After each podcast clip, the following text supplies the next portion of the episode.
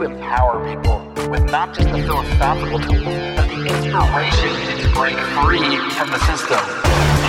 Welcome to the flagship Lions of Liberty podcast, your weekly dose of education, inspiration, and real world application from the top minds in the liberty movement. If you want liberty, we need to be better leaders, better husbands, better fathers, better friends, better businessmen. Host, your guide, your shining beacon of liberty, Marc Clair. Live long and live free.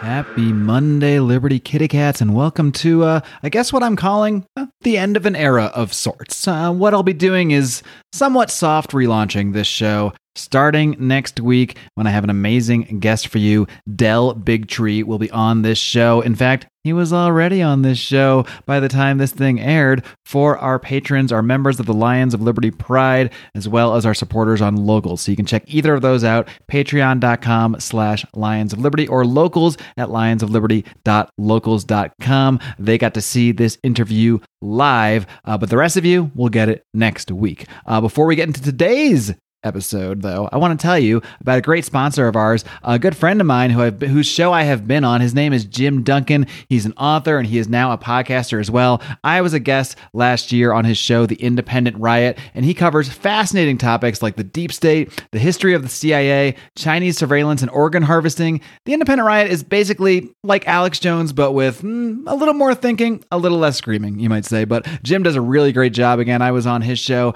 uh, last year and i really highly encourage you to check it out. The Independent Riot. You can find it on YouTube. I will also, uh, as well as podcatchers, and I will link to it in today's show notes, which you can find over at lionsofliberty.com. And now we're going to get into today's episode. Like I said, sort of wrapping up this what I might call the first era, Lions of Liberty 1.0. And I, I think it's really fitting that we're doing this because uh, I had on today a couple people, Jennings Wright, as well as my friend Mikkel Thorup, who was just on a few weeks ago, to talk about a project they've worked on uh, together. Jennings really started this project several years ago, and then Mikkel recently joined the board. Uh, but this is just a great example of how people can make a difference outside of government, uh, quite literally, completely without government help at all. Um, very very affordably. It really um, very similarly to how gret glyer uh, the, who's uh, the head of DonorSee has been on the show several times how they're able to make such a huge difference on with so little money. You can't even comprehend how much difference you can make with just three or four dollars. It's really crazy. So i, I really wanted to uh,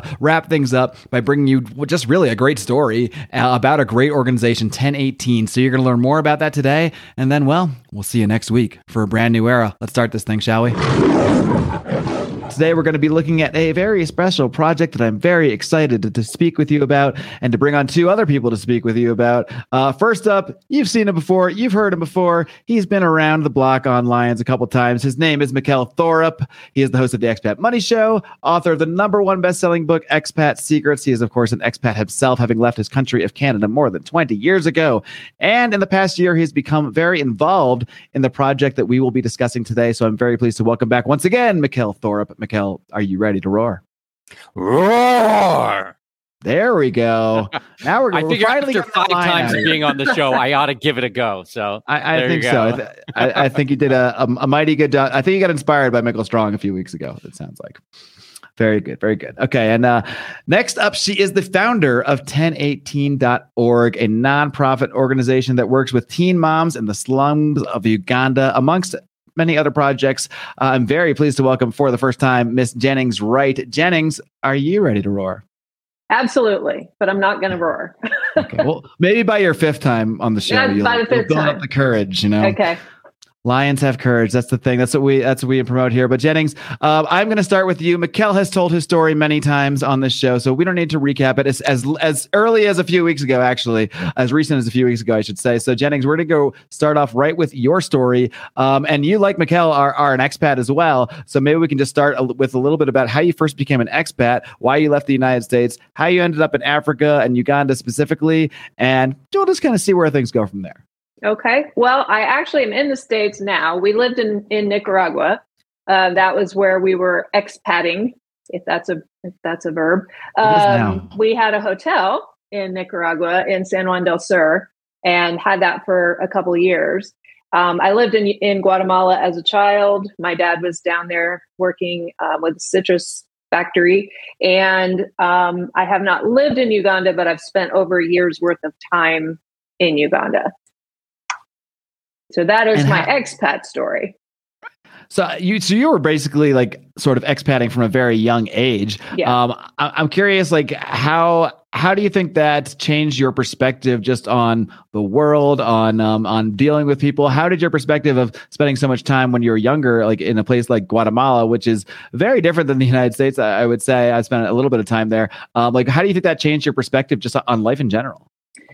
Um, I think it's interesting because I've asked my adult kids this too because they've spent so much time in Uganda. My son lived in Tanzania, and I think you it just clarifies what the world is like in a way that being here all the time and reading or watching TV or a movie doesn't do.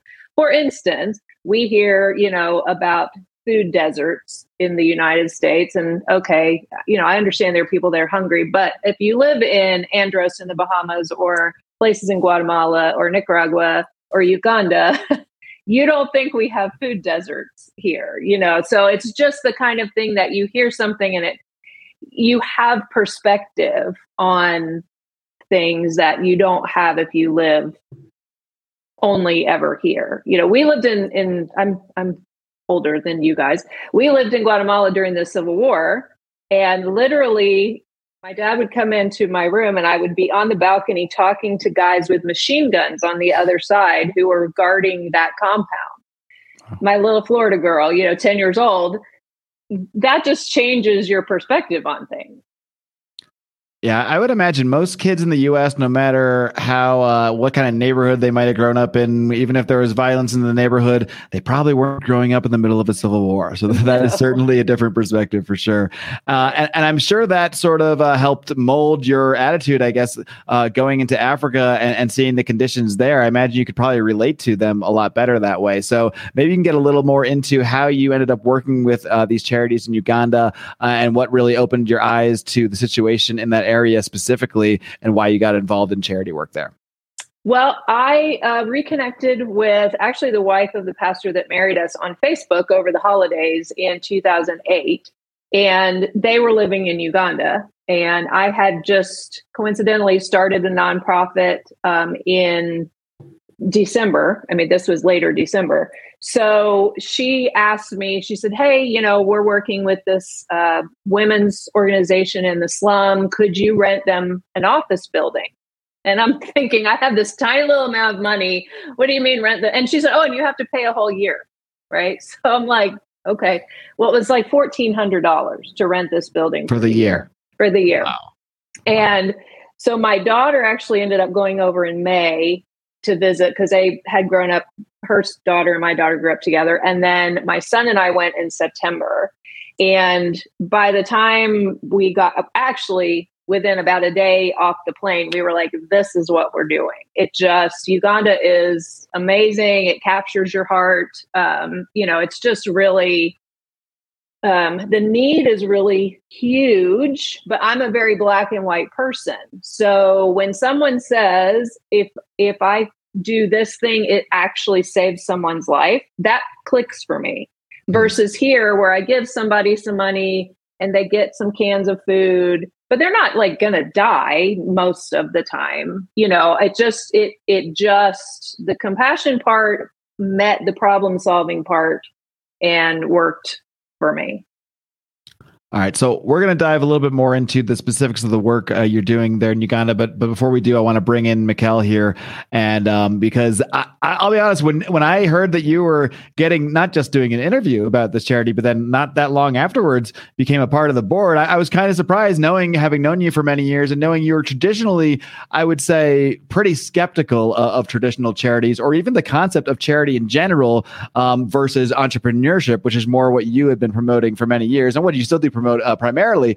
Uh, so I, well, I, I, say I'm curious, but a little behind the scenes, I get to see your interviews before they air. Um, so I kind of saw um, some of the emotional ways that uh, Jennings speaking about her projects was was affecting you. Uh, but maybe you can just elaborate on what it was about um, Jennings and her project that really moved you so much when you she had her on your when you had her on your show at the Expat Money Show. Perfect. So yeah, I would say I was very skeptical. I mean, I've been traveling for 20 some odd years now, and I've definitely seen poverty. I've traveled extensively through third world, quote unquote, third world countries and developing nations, seen a lot of these things firsthand, but was always of the mindset that, you know, if I support these types of things, then I'm encouraging behavior of begging or, you know, that if I saw kids on the street and they were asking for money for food, then that is a reason that they would not be doing something else like going to school or, you know, actually working or contributing and things like this. So I guess I was a little bit cold hearted in a lot of these ways, but these were my skepticisms and, and I'm not saying that I never did anything. I, I certainly did. I gave a lot of time. Um, I would do other small things, but I never got involved like I am today. But um, last year, I had Jennings on my program, and we met through um, some type of podcast directory. And I quickly read her bio and was an expat in Nicaragua, and I was building a nonprofit in Uganda. And I was like, oh, this will be pretty interesting. You know, I thought I'll, I'll have her on to talk about what is it like to build a nonprofit. You know, for me, it's it's just another type of business. Um, so I wanted to see how that worked, the logistics, the laws, all of these types of things. Well, Mark, you're thinking in such a such a Mikkel Thorup way on that one. Like, like, all right, how's the legal stuff going down? How's the tax yeah, situation how the working? Taxes work. What are the what are the benefits from the tax situation and everything like that? So I had Jennings on, and um, I had to stop about five times throughout the interview because I was literally crying. Um, it was really tough on me. First of all, I've, I I know Uganda. I've been there. I first went there. I want to say in about 2012 or 2013. And it is a really special place. Like when Jennings says that, she's right. It is a very, very special place. The people are amazing. Like the the warmth that comes through from the Ugandan people is something that's really unique. Now, they're not in your face, they're not loud and boisterous like some of the other neighboring countries, but the people that are there are very genuine. And even though if they don't have a lot, they'll always offer to you. They'll they'll invite you into the home. They'll sit down with you. It's it's really special. So when I started learning about what was happening in in Uganda since I left, and more specifically since the lockdowns of COVID happened, I was just floored. I couldn't believe what was going on. So, anyways, fast forward, we, we did the interview. I had to pause three or four times to compose myself. You might not even see if you listen to the interview or watch it on YouTube now, how distraught I was afterwards. Uh, some of the emotion it made it, made it, yeah, some of that emotion made it on air, but I, I, think, you know, having seen the raw video, like a lot of it didn't because, you know, you can't have 20 minutes of Mikkel crying. Yeah, you don't need to see Mikkel cry. That's not, that's not a pretty That's for your wife only. To see that. Exactly, exactly. But, you know, I, I did. I spoke to my wife that night and I sat down and I talked with her and explain what we had discussed and and we decided that we wanted to get involved. We're quite well to do so we're in a fortunate position that we we could participate. So we started small. I mean I, I reached back out to jennings and i said you know um, I'd like to send this out to my list. I'd like to promote it. And I became a, a, monthly donor. And then Jennings started sending me some other projects that they were working on. And I was like, okay, I think I'll get involved in this and I'll get involved in that.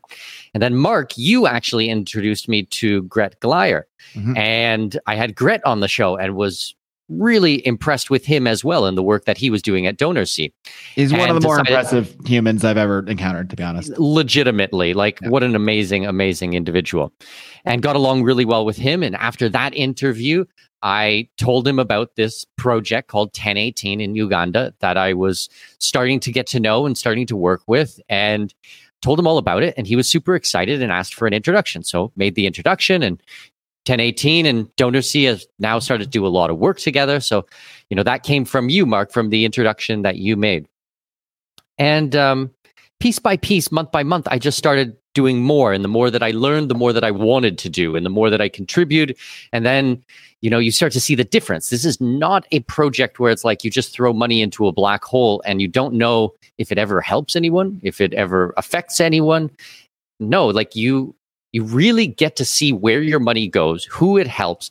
And more than that, like you get to talk to the people involved and see videos and thank yous and you know Jennings has sent me videos of my donations of an entire like table full of food that it's going to buy to support the family for a month. And it's not like, oh, one person. I mean, Jennings, you were showing me some of the videos and it was like like a pretty informal orphanage of this mama who had taken on half a dozen kids and all these babies and basically couldn't even feed herself because her heart is so big. She's now opened it up to bring in all these kids who don't have mm-hmm. families. I was like, oh my God. Like, I just, I didn't know what to do. So I just start talking about it and, and, and giving and, and participating. And, and on earlier um, or late last year, Jennings honored me and, and she asked me to sit up, uh, stand up and sit on the board of directors. And, and I absolutely jumped at the opportunity. And I guess that's kind of where we are now is you know trying to bring awareness trying to talk about the project and what we're doing and and why we are so different which is something that i think jennings should definitely speak about um but yeah it's been an amazing experience absolutely all right, so I'll toss it back to Jennings then to delve into.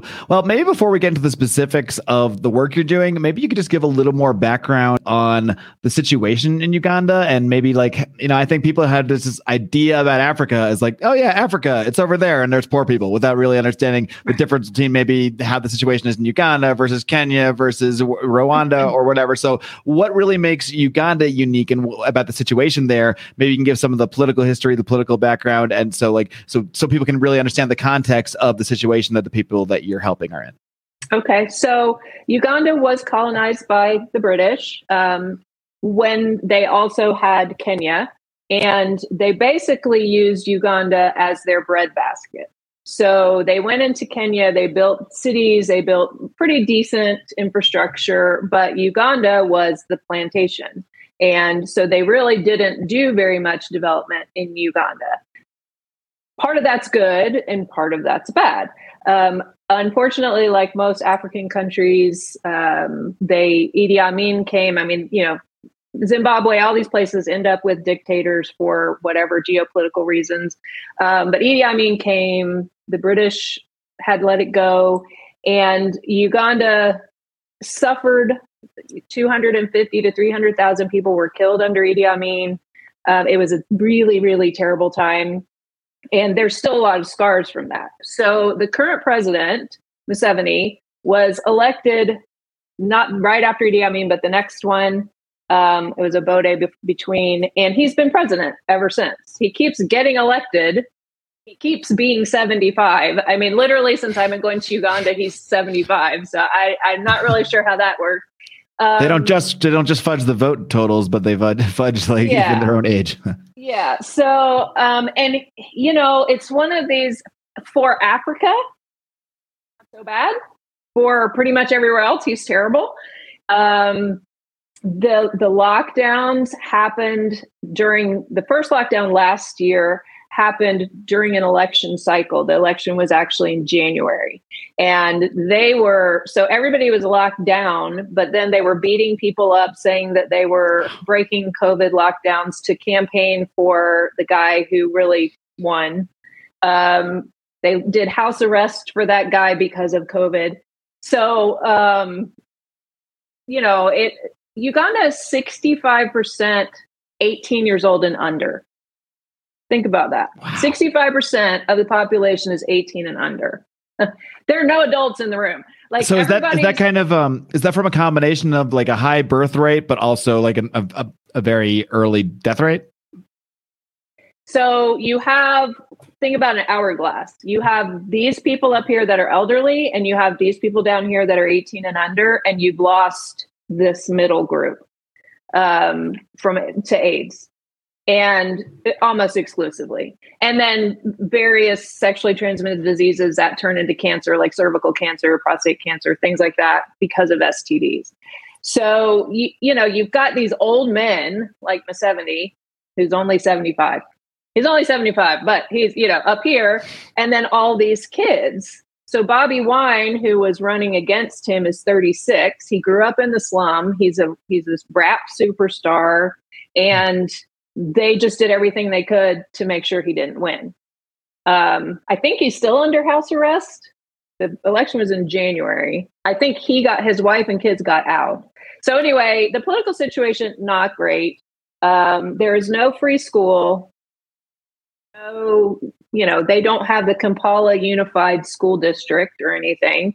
Um, you just have a bunch of schools you have to pay school fees to go, even if you don't pay tuition. So you have to pay for uniforms, testing fees. You have to bring a certain number of paper towels and brooms and towels and and school supplies and all of this. And this is way out of reach of more than half of Ugandans, and even more since the lockdown. So you've got a vastly illiterate, huge population of young people with basically no adults you know, I mean, think of your worst teenage nightmare party where your parents were freaking out because what you were doing. It's the whole country. I mean, the whole country's like that. Hmm. Wow. Lord and, of the um, Flies, um, but they don't know how to read or write or right, provide. exactly. Yeah. All right. One, there's a couple aspects I, I want to kind of hone in on here. Uh, one, I think, I think there might be a lot of libertarians listening. You know, you know, uh, hearing about the schools and, and that sort of thing and thinking, well, great, screw screw the schools. They shouldn't be in these these crappy schools anyway. They can go homeschool or something. But again, this is this is a very different situation. Um, so uh, maybe you can just address like the importance of the school to other aspects of life besides just learning uh, because they're they, you know, these kids don't have the same kind of options that right. that any kids that we can comprehend will that they can just go home and have lunch at home and, and learn at home. Like that is a completely different situation there. Right. And i homeschooled my kids for 13 years so i totally am on with homeschooling. Right. but first of all really all the parents and grandparents are illiterate. So who's going to teach you right? Secondly um, you've got Uganda has very few cities. Kampala's big and crazy. It's got Entebbe, Mbarara, Jinja, and really that's about it. Everything else is village and you know just out. So they don't have power. You've got 60 tribal languages in Uganda. English is technically the official language, but unless you go to school, you don't learn English. So if all the educational material is in English, even if you could get it, how would you learn to read it? Because you don't speak English, you speak Rinkole or Luganda or whatever. Um, personally, home, they're probably working out in a field. They're shepherding cows or sheep. They're hoeing for corn. They're growing matoke. They're doing all that stuff. They're, you know, children as young as four carry water for over a mile they have little jerry cans. You know, you have a jerry can that's like 20 pounds, and then they have these little jerry cans, and their four year olds go by themselves to the water, you know, a mile to get water from a gross contaminated puddle and bring it back. So if they don't go to school, they're not going to learn. They're not going to learn English. They're not going to learn to read and write. They probably are going to get all kind you know diseases childhood mortality is huge. Um, many children and i don't know the statistics right now probably more in the lockdown don't make it past five. So um, you know then if they do go to school they get two meals. So they may not get any meals at home or maybe they only get one meal at home or a small meal at home but if they go to school during the time they're in school they actually are getting meals so even if nothing else, they're not starving if they're in school. Another thing I want to look at a little bit is you know, we here in the the first world, I guess as you call it. I, am here in Mexico. I don't, I don't know how that's classified, but um, it's it's not that similar. Is, I mean, it's it's fairly similar the situation in Mexico City as it is is in Los Angeles. Honestly, like the lockdowns, yes, they suck, and yes, they affect people's lives. Yes, they are horrible, but most people are kind of okay. We do have the internet. A lot of people have moved their jobs online. You can still go to the market and get food. This is still a much different situation than how these lockdowns are used and how they are affected in the third the, the real third right. world i don't know if mexico's considered third world parts of it are whatever but um you know in africa and places like that a lockdown is a totally different thing. It's not where, oh, cool, we'll just sit down and collect our government paycheck for two months and order Uber Eats. So maybe either of you could we could probably take this too, because I, I, know Mikkel knows a lot about this stuff. Um, how do lock how does the situation with lockdowns affect those in a place like Uganda or, or Uganda specifically in this case, in in a way they just, just don't affect people in, in a place like the United States or even here in Mexico City? Well, in Uganda, um, so what they did when they closed the schools, schools have been closed since March last year, 2020, 20, year before, 2020, March 2020. They are hopefully opening soon. Um, what they did is if you were in an international school or a private school in Kampala, sure, you went online, you started doing stuff from the internet. What they told everybody else is we're going to do classes on the radio in English. Okay. So A, you have to have radio. B, that's that's every class. So from from primary one through secondary six, you had to figure out when your classes were and on what radio station. You had to speak English. You had to have the materials.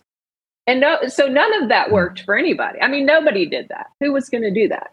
Secondly, when they said lockdown, they meant lockdown. The mm. only vehicles that were allowed to run were lorries that were transporting food. That's it in the whole country. You couldn't ride a bicycle. They killed more people for breaking the lockdown than died from COVID because of the because of COVID.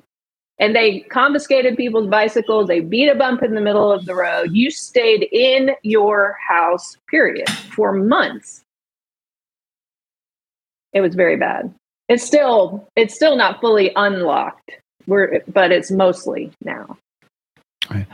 Um, one, one more thing I want to discuss, and then we'll get into some of maybe the more specific projects that, that you guys have been working on. Um, but if you could just address kind of how a, a charity like I've talked this uh, to this with um, about this with Gret Glyer quite a bit as well, but how some of the problems with traditional charities or maybe some of the larger charitable organizations like say like a united way or a unicef um, not to knock those organizations i'm sure there's a lot of good work done within them but maybe you could address why and i know a lot of people like Mikkel, those are the kind of organizations that you would have been very skeptical of even even taking a sniff at uh, previously and you know jennings organization here 1018 is is very different uh, than how those organizations are run. So maybe you can just address like how where the money goes how the money gets through and how that's different than than when it's filtered through one of these you know larger larger uh, organizations like like I'm just saying United Way as an example because it's one I, one I know of, but you know, yeah. just generally speaking.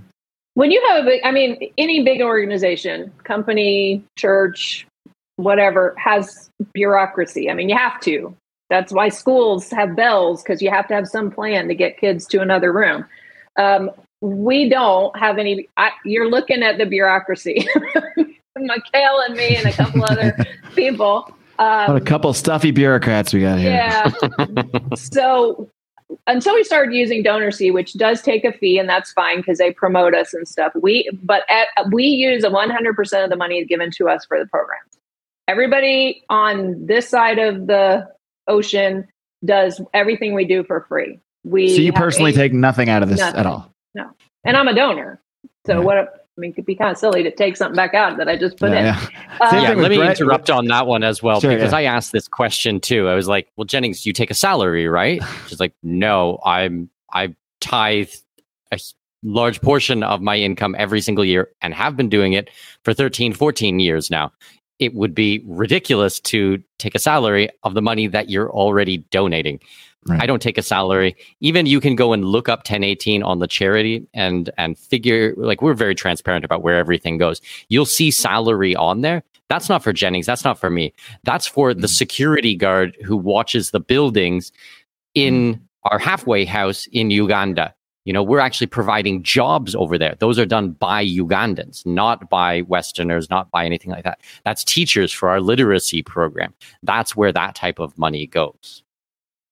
And, Yeah, and we have angel donors. You know, you have to pay for a website, you have to pay for accounting software, but we have angel donors that pay specifically. We they like pay that on their own cards. They they don't even donate to pay it. I, they get an in kind donation.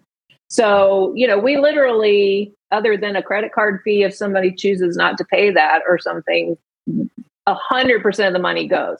The other difference is if you give to the Red Cross, like this terrible tornadoes that just came through, uh, you know, the Red Cross is there, great. But if I give today, I don't know when my money is going to be used or if my $50 is going to somebody's salary or that truck or the gas or the, you know, the water. We tr- have an average turnaround time of five days. Someone gives money to when it's used. Five. That's the average. Sometimes it's like that day, and sometimes it depending on the project it might be a little longer because it takes us that long to get it coordinated and, and paid for. Um, but we are literally basically just it just comes in goes right back out to a program All right, kiddies, time to take a quick break to tell you about our fantastic sponsors. These guys have been sponsoring us for so long. They help us continue to produce this program. They have helped us launch this new era, and those are our friends at iTrust Capital. These guys are the number one best place to invest in cryptocurrencies for your future. You can protect those gains, protect that growth by investing through their traditional IRA structure. And there is just no better place to buy cryptocurrencies to pay the lowest fees to get the most competitive rates. In fact, if you join right now through our affiliate link, they are waiving their monthly fees. You're not even going to pay monthly fees uh, for this service. So head over to itrust.capital slash lions. Guys, if that all wasn't enough, I have something else for you. That's right. They're now going to give you, give you, give you $100 in Bitcoin when you sign up again using our link. That is itrust.capital slash lions. Invest in your future, protect yourself, and don't let the tax man get a hold of them gains. Similarly with Gret at DonorSee, he he also doesn't take a salary. You mentioned their fee there, and but their fee is very small, and it only literally just goes to pay people to run this app that they use essentially Right. and to run the overhead. So, uh, all all very impressive for all of you that you know the, the work you're doing probably could be justified as a full time salary, and it probably is a full time salary position at many of these uh, larger organizations. Uh, so, I mean, look, I, I'm not denying people need to get paid maybe at some of these organizations to run them full time. But let's just say I'm a lot more impressed by what you do. by, well, by, uh, and, and i'm you know we have four other businesses so we're we've been we're self-employed. We have four businesses. We have an income that we tithe off of. So i am fortunate that i don't have to do that. You know i don't i can i can give my time and i understand that. And i don't have a problem with DonorSee taking their money or someone needing to do it as a job but we just have never had to do that and and it's really important to me i can't i mean i'm not going to take $50 when i know what $50 is going to do there Right, right, right. For you, it's maybe a, an, an extra night out at a de- decent dinner or half of a decent dinner or something. But for someone else, Right. it's changing their entire life. right right Um, so one thing I want to get into is um, some of the more personal stories because I really want people to understand. You know, we can talk about in generalities how people are poor, in generalities how people are having tough times there. But I think it really is, and, and I think maybe more so for Mikkel too. What what pulled him into this was him hearing a lot of the firsthand stories um, about people that you're helping out and about a lot of the hardships that that a lot of these young moms specifically have to go through there. Um, Ma- maybe you can just take this one. And uh, is there any story that stood out to you either specifically, you know, when you were first talking to Jennings on your interview, or maybe something that you got involved in very early on that has really, you know, something that's really affected you and really not only just tugged at your heart, but also shown you like how much you can easily help people with a very small amount of money in a place like this. Yeah, I have a couple of stories. So I remember when I first interviewed you, Jennings, you were telling me a story about how we got so many teen moms and how they end up coming to the halfway house. Mm. And I remember you telling me it was like during the lockdowns, okay, they they locked everybody down so much so that even if the girls did have a job or did have some way of earning any income, they could no longer go to their job. They couldn't get anything.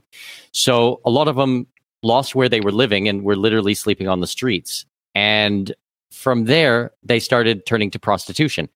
Now, prostitution is not necessarily what we would think on someone trading sex for money. A lot of this time was trading a night with a man for some rice or for a little piece of chicken or something like that. Hmm. And um, consequently, a lot of the girls ended up getting pregnant. Now, we're talking about 13, 14, 15, 16 year old girls getting pregnant, sleeping on the streets, no medical attention.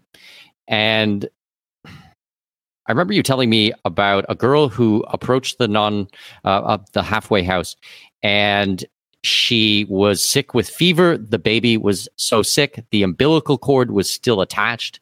She had given birth on the side of the road by herself, and she's just a kid. I mean, like that's it's it's something that's really hard for my mind to even fathom. Now, keep in mind, I've been traveling for 20 years straight. I have seen some really wild things. But that image in my head of, you know, walking up at the door with a sick baby, delirious with fever, and the umbilical cord still attached. I mean, that's like unbelievably rough. Like, I don't even know what else to say after something like that. Um, yeah, me neither. Literally, me neither. I mean, that like that that kind of stuff is just it's again, it's the kind of thing that we can't even wrap our heads around here. Or like I say, we. I'm. I, I mean, like maybe most people listening to this program, uh, it's poverty has a whole different meaning in a place like this. It, it just Yeah. it just can't even be related. Um, every the poorest person in the United States is not giving birth that way. No. And and the problem with the lockdowns, and so teen pregnancy has been an issue, especially in places we work. The Namuwongo slum that I've worked in, my, the very first building I rented was in Namuwongo, is Uganda's largest slum. And teen pregnancy has always been a problem because poverty is a problem. And if you're a girl and and we we call it formal or informal sex work. If you go live with a guy because he says, I have a place and you don't have to stay on the street, and then he kicks you out as soon as you get pregnant, that is a form of prostitution that you are giving yourself solely to have a roof over your head. Um, so even before the lockdown, we were working with teen girls.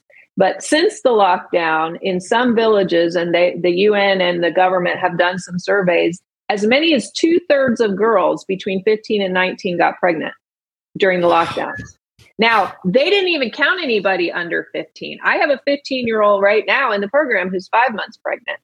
We've had 13 year olds come that, you know, that are pregnant.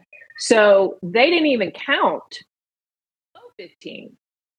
So you, you know, again, there's no parents. You've got jajas and grandfathers. They they can't work because of the lockdown. These people work in the what they call the informal economy. That's I'm hawking on the street. I'm making mandazi. You know that you're coming to buy. You know street food type thing. Um, I'm not going to a job at an office. I can't do this remotely. If I can't go on the street and sell you grilled maize, I can't make any money. And that's they're they're selling themselves for a one sanitary pad Oh one Oh sanitary pad because they don't have any. They don't have any way to do anything.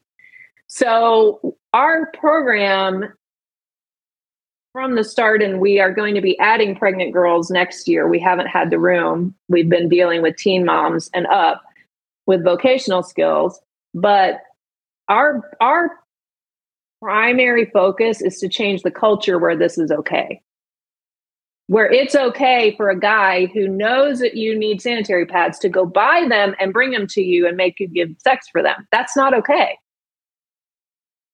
So, you know, we're working on the ground with the girls, but we're also, we do workshops and educational talks for the boys too to say this is not okay you have to honor you know women and respect them and this is not what you want your daughters to go through So so is this kind of stuff not I don't want to say seen as okay, but maybe it kind of is. I mean, is it just such a different culture that maybe the idea of whether it's okay or not isn't even a question? It just is. It just this is No. our life. This is how it's hard not things okay because it's Right. not out there.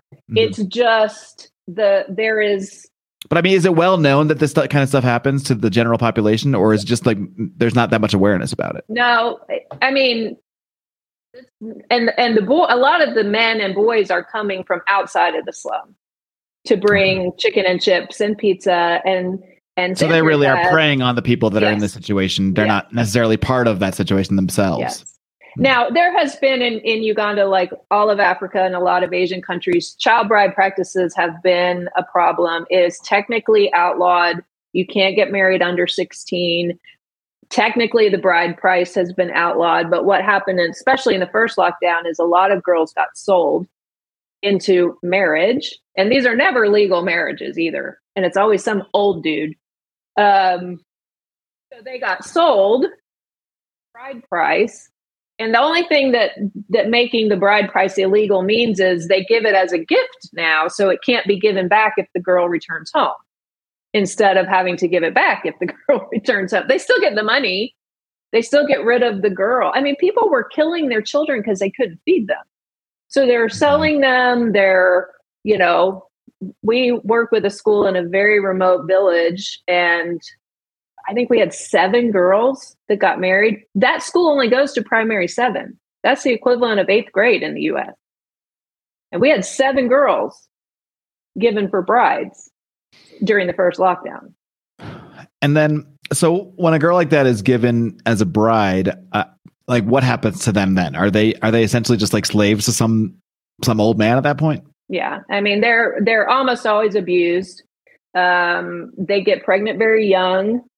So there's all, and rarely are they getting any sort of prenatal medical care. They're, they may have a midwife or something. Um, they have a, a lot of girls that young having babies have problems anyway because their body's just not ready. Um, but if they get um, they fistula, I won't go into it here, but you can look it up. It's a big problem in a lot of rural African countries. It's a, a problem you get post if you if things don't get fixed after you have a baby, I guess. Um, and then if they don't have kids, the guy sends them back. If he doesn't like them after they have kids, he sends them back. If he doesn't like the kids, he sends them all back. You know, because polygamy is legal. So a pastor friend of mine's wife father had five wives and she has something like 92 siblings so you know it's that part is cultural the, the child bride thing is cultural this prostitution thing is just desperation that's what you know that's what. Gotcha, gotcha. And I guess some of those things are maybe easier to change or help in the short term. You might- be able to help someone get out of a, a specific situation, but changing an entire culture where this is just what's done, that that is a little bit more of a challenge, I would Yeah. imagine.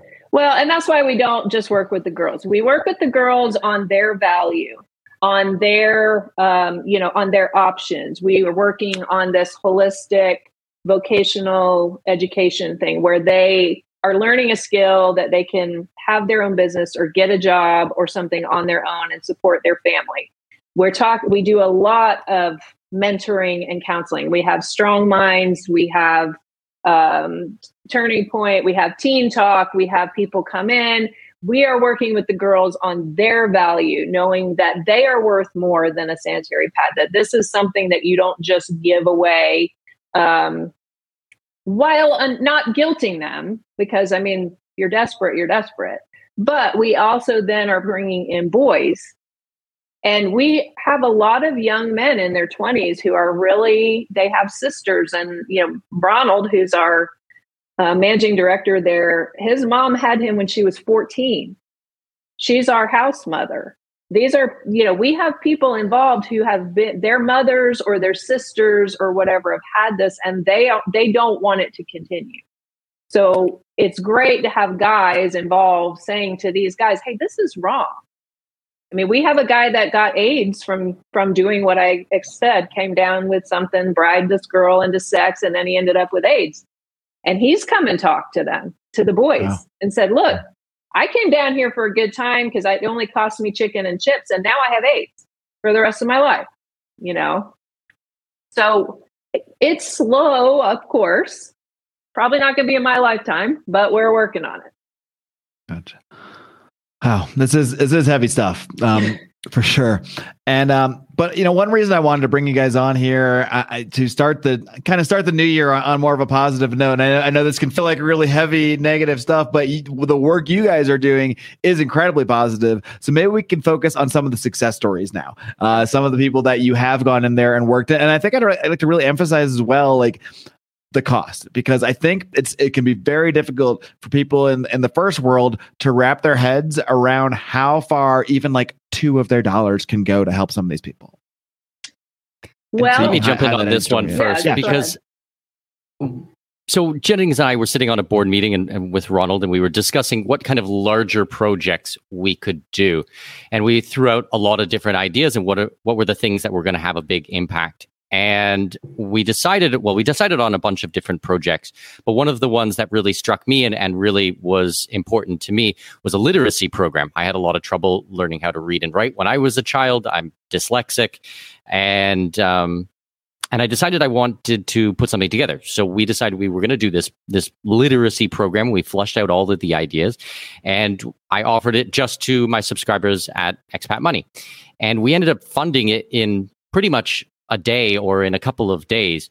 And what we put together is we're taking 60 girls, 60 teen mothers who don't know how to read and write and putting them through an entire literacy program. So teaching them how to read, to write, and basic arithmetic. The the money that we raised, we've actually raised over $6,000. Our goal was 6,000. We we smoked that goal very fast um, due to the amazing generosity of my subscribers but this money goes so far. It pays for an entire year's salary for a teacher. The program itself the, the training material itself all the books the furniture the rent for the place the money for the power the carpet the desks the pens the paper everything like this to take 60 girls from nothing to being able to read and write. And what does this mean? What what does that concretely mean? Well not only are they going to be able to read and write, so be able to make a positive difference in their life, they're going to be able to take hold of their own education and train themselves on valuable skills so that they become more valuable in the marketplace and can get better jobs or be an entrepreneur and create something from scratch. But more than that, they're going to now be able to teach their children when the children are growing up how to read and write. They're going to be able to teach the other girls at the halfway house or in their community, in their neighbors, all of these other girls. So this this group of 60 is a seed which is going to be able to assist so many people in the community, which is amazing for me to think about. You know, I think that that is just such a gift because I really can't imagine not being able to read. Like I, I would find that at this point in my life so debilitating to anything that I want to do. It's something that we just absolutely take for granted, but it mm-hmm. just such a core thing that makes us human. It's I, I can't stress the importance of literacy. And it's going to be really exciting this year to watch how this unfolds and the response that we get. We've already seen a whole bunch of videos from the girls who are so excited to be able to partake in this. You know, we're getting everything ready right now. I mean, for me, I think this is a really special program. Yeah. And and I want to say a funny story about that meeting because we were talking. He goes, "Well, you, are trying to fund this daycare. Why don't we do the daycare?" And I was like, "The day we, we're doing a daycare for these teen girls' moms while they're in class and stuff." And I and he's like, "Yeah, we could do that." I'm like, "It's four hundred dollars. This is not the big project. I mean, it's mm-hmm. four hundred dollars. We can do a daycare, like a daycare, for four hundred dollars." So like what does that what does that mean? What does the four hundred dollars do? Does it just set up the daycare? Set up the in we, we have a compound and so everything's within the compound, but we'll have um staff, you know, we have staff and volunteers, we'll have toys, we'll have books, we'll have um, cribs, we'll have, you know, this a safe place for them to be because these moms come and they do a half day class. And so there are pictures on our social media of these moms with babies tied to their front and back doing hairdressing class or tailoring class feeding babies while they're doing tailoring or something. And so what we want is for them to be able to drop the kids, do the not class, literally drop them, but but right. pay attention to what's going on in the class, of course, and not be feeding babies and all that stuff. And um, then come back and, and get them. And so, you know, four hundred dollars. it was just funny because he his face was like, "Wait, what? Four hundred dollars?" Like, why are we even No, talking okay, about we're this? going to Okay. build a daycare. Like, come on, this will be a huge project. Oh, Right. really? All right, over the next three okay. years, we'll slowly I'll, raise I'll money. fund that one. Yeah, exactly. That'll- Yeah, like that gets funds in seconds. Yeah. Pretty well. Yeah, I mean that, that's just another great example of how it, it is so hard for us to wrap our heads around how far money like this can go in a place like this. Um, one thing I want to go back and emphasize too, and, maybe you guys can both speak on this a little bit. You know, like we discussed, you know, Jennings, you don't take any salary from this. That would be silly. You put money into it. Same with you, Mikkel. You don't take a salary from being on the board. You put mon- money into this. Um, I, I think a big part that, and this has been a big part of my message here on, on Lions Liberty in the in the past year, year and a half specifically. Uh, there's a lot of people out there, especially in the libertarian movement. They want to help everybody. They actually have like huge hearts, and they really want to help people out. And I think that's an amazing thing, and that's why I'm doing a show like this to find some of those people and get more money to these projects where this money can go so far. Um, but at the same time, I think this really does highlight how putting yourself and becoming an entrepreneur, being someone who's independent, um, can put you in a position to help others so much more. Like Jennings, Right. you are able to run this organization uh, and not take money, not just not take money for, for your salary, but put uh, like a, a decent amount of your salary that you do earn into that organization. You could only do that because you first put yourself in a in a good situation yourself. Same with you, Mikkel. Uh, you're able to scoff at 400 bucks for a daycare, but that's because you have put yourself in a situation where you know that's that's absolutely nothing to you. So I, I know this is, and, and I, I think this is not just a message that I want to deliver to libertarians here, but this is also maybe on a smaller level part of what you guys are doing in Uganda. You're trying to help people that are to help themselves be set up better so that they can then carry on the torch and help people as well. So maybe that's on a smaller scale. Maybe you're not getting these people to making like like six figure salaries or anything like that, but you don't need a six figure salary to help people in Uganda. You, you, know, Right. you need a lot less than that. So maybe you could be both could um, emphasize a little bit how how some of these projects help people not just in the short term, uh, not even just as much as just building a daycare for the day, but turning some of these people into entrepreneurs so they can actually become the leaders in their communities and become the people that are that are out there helping others to the point that maybe they don't even. I mean, not hopefully you guys are. are I'm sure you guys will always find a use, but maybe someday they don't even need a 1018 to be there doing all this Right. work because because maybe they're doing it themselves. Well, so we have a program called Skills for Life. It's a vocational school. Right now, we we do hairdressing and tailoring. So we are third term. We started in January last year. Uh, got interrupted with the lockdown, whatever. But we're about to finish up our third term. Um, and so, first of all, Uganda is actually the most entrepreneurial country in the world. On top of having the youngest population, it's the most entrepreneurial country in the whole world, according to all the statistics. Um, so, what we are doing is teaching skills, hairdressing and tailoring, that are high dollar income skills for you know you can work in a salon or you can do hair at your home. You can um, go get a job somewhere like in a factory or something or you can take in making school uniforms and gomesi and you know doing repairs and things like that. Our whole thing uh, my dad was uh, self-employed. My grandfather was self-employed. My husband and i have always been self-employed. We are big on entrepreneurship um, and sort of charting your own destiny a bit. So these programs are to so that they can create a sustainable income for themselves and their family. I'm not planning to, nor have I ever done in any of my work in Uganda, given people money to do nothing. Mhm. It, you know, if somebody was in a crisis, we might pay their rent for a couple months so they get on their feet.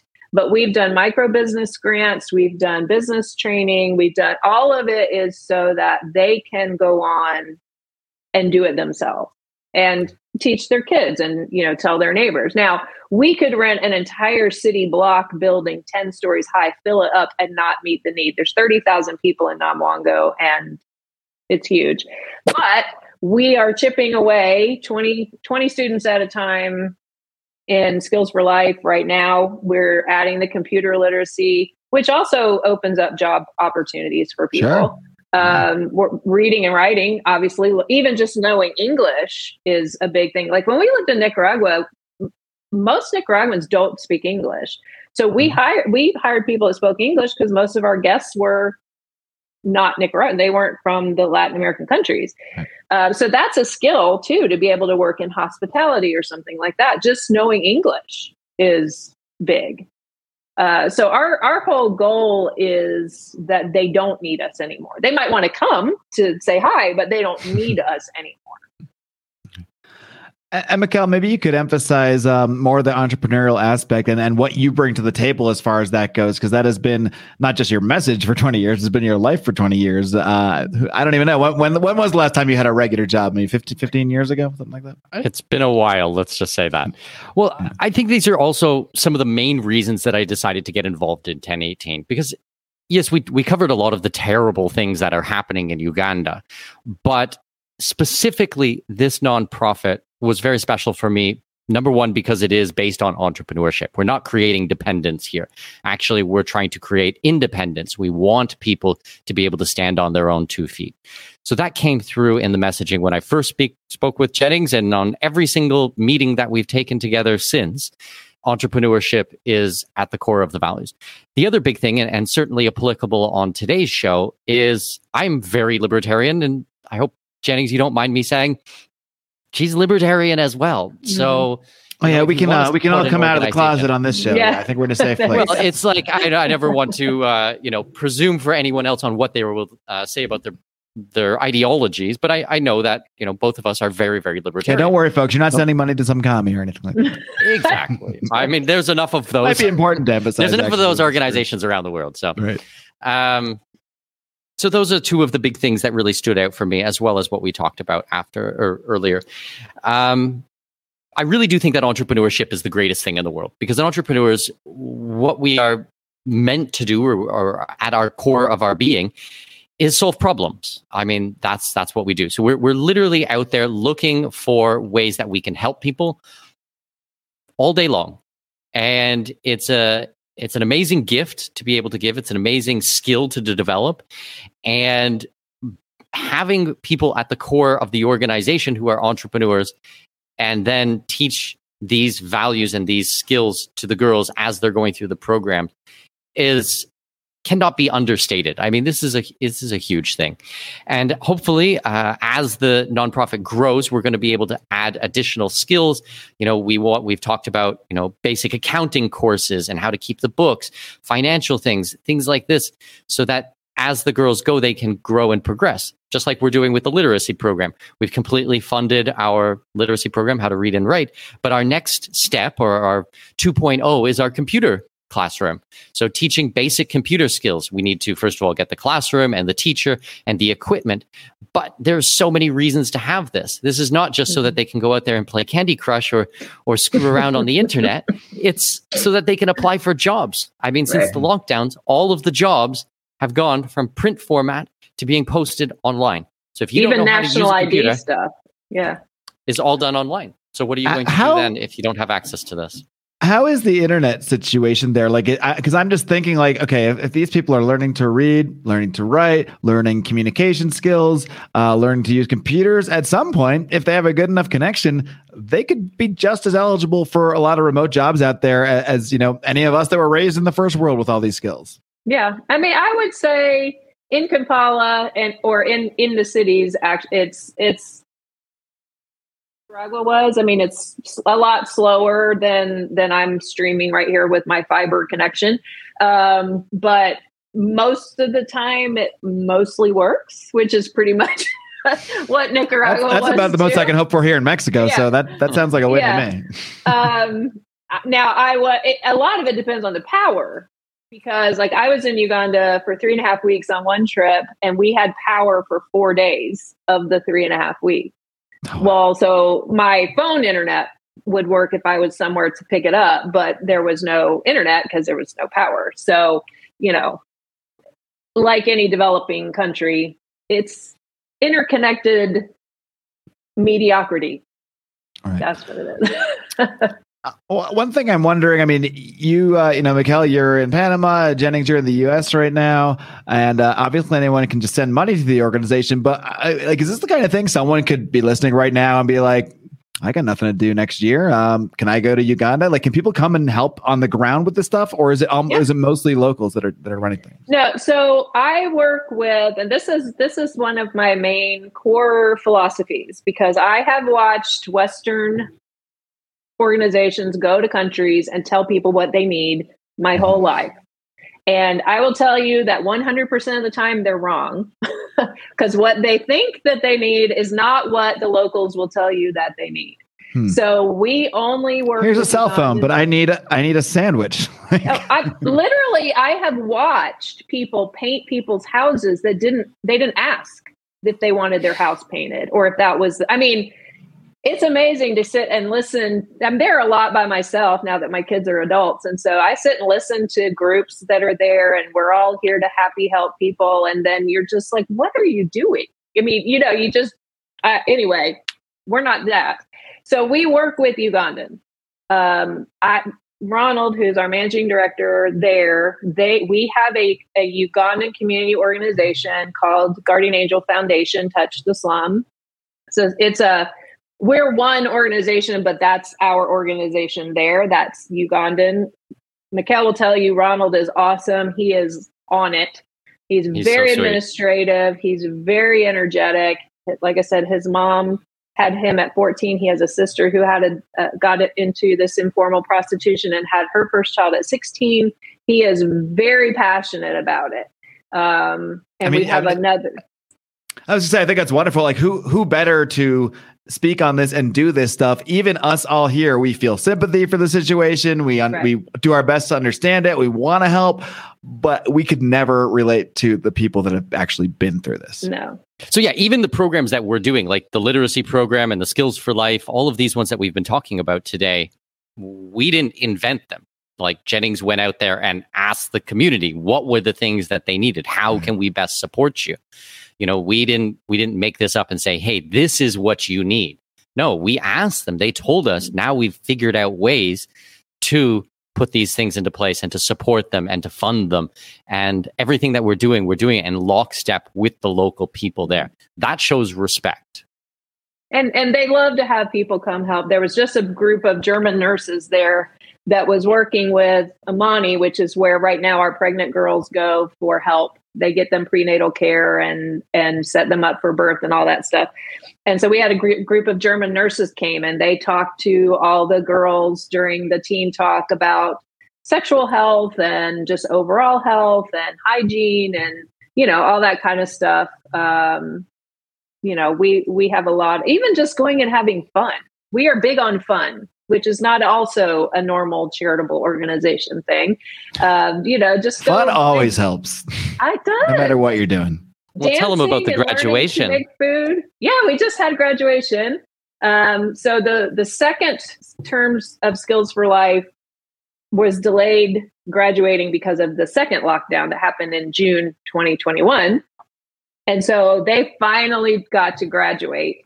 And I mean, we had caps and gowns and dancing and music and cake. We had to have four cakes.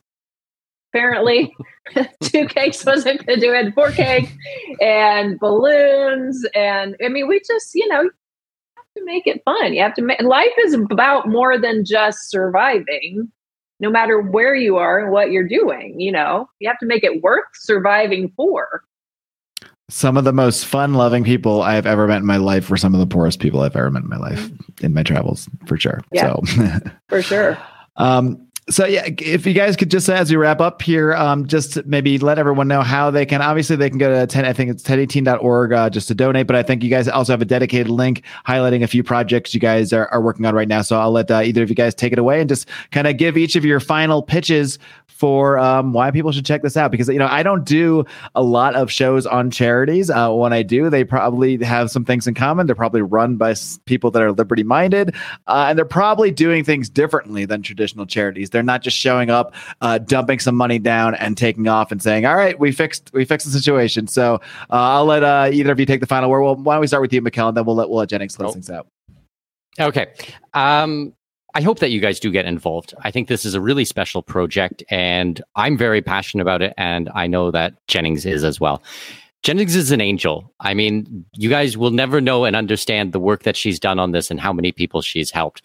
Jennings is my hero. Like, seriously, every time I speak to her, I'm just so amazed and blown away that I had to get involved. So I really do hope that you guys enjoyed this episode. Um, you know, we've tried to be as upfront and honest, even though, you know, there's it's not a really pretty situation. But um, if you guys do want to get involved, if you guys go to 1018, it's 1018, all written out, dot org forward slash lions. We're going to have some special stuff there for you guys, different projects that we're working on. And yeah, thanks so much, Marc. I really appreciate you guys having us on. Sure thing, Mikkel Jennings. Take it away.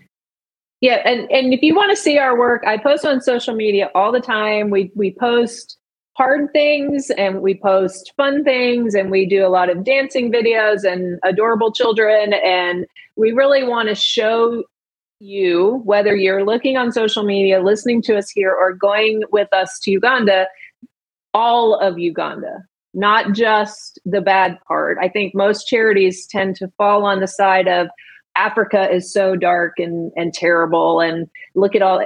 Africa is wonderful, and we want you to know all of it the wonderful things, making it worthwhile helping the people in the terrible situation. So I hope that we have at least accomplished that. I would say you have, but we'll, but that we'll leave that to the listener. But thank you guys so much for coming on uh, and talking you. about this. Uh, this is the Thanks kind so of stuff I really want to emphasize uh, as we're into a new year here.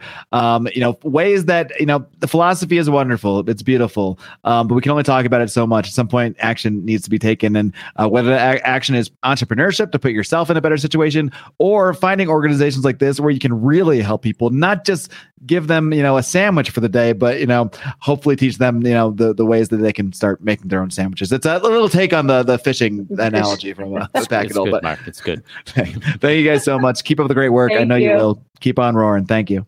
Thank you. Thanks.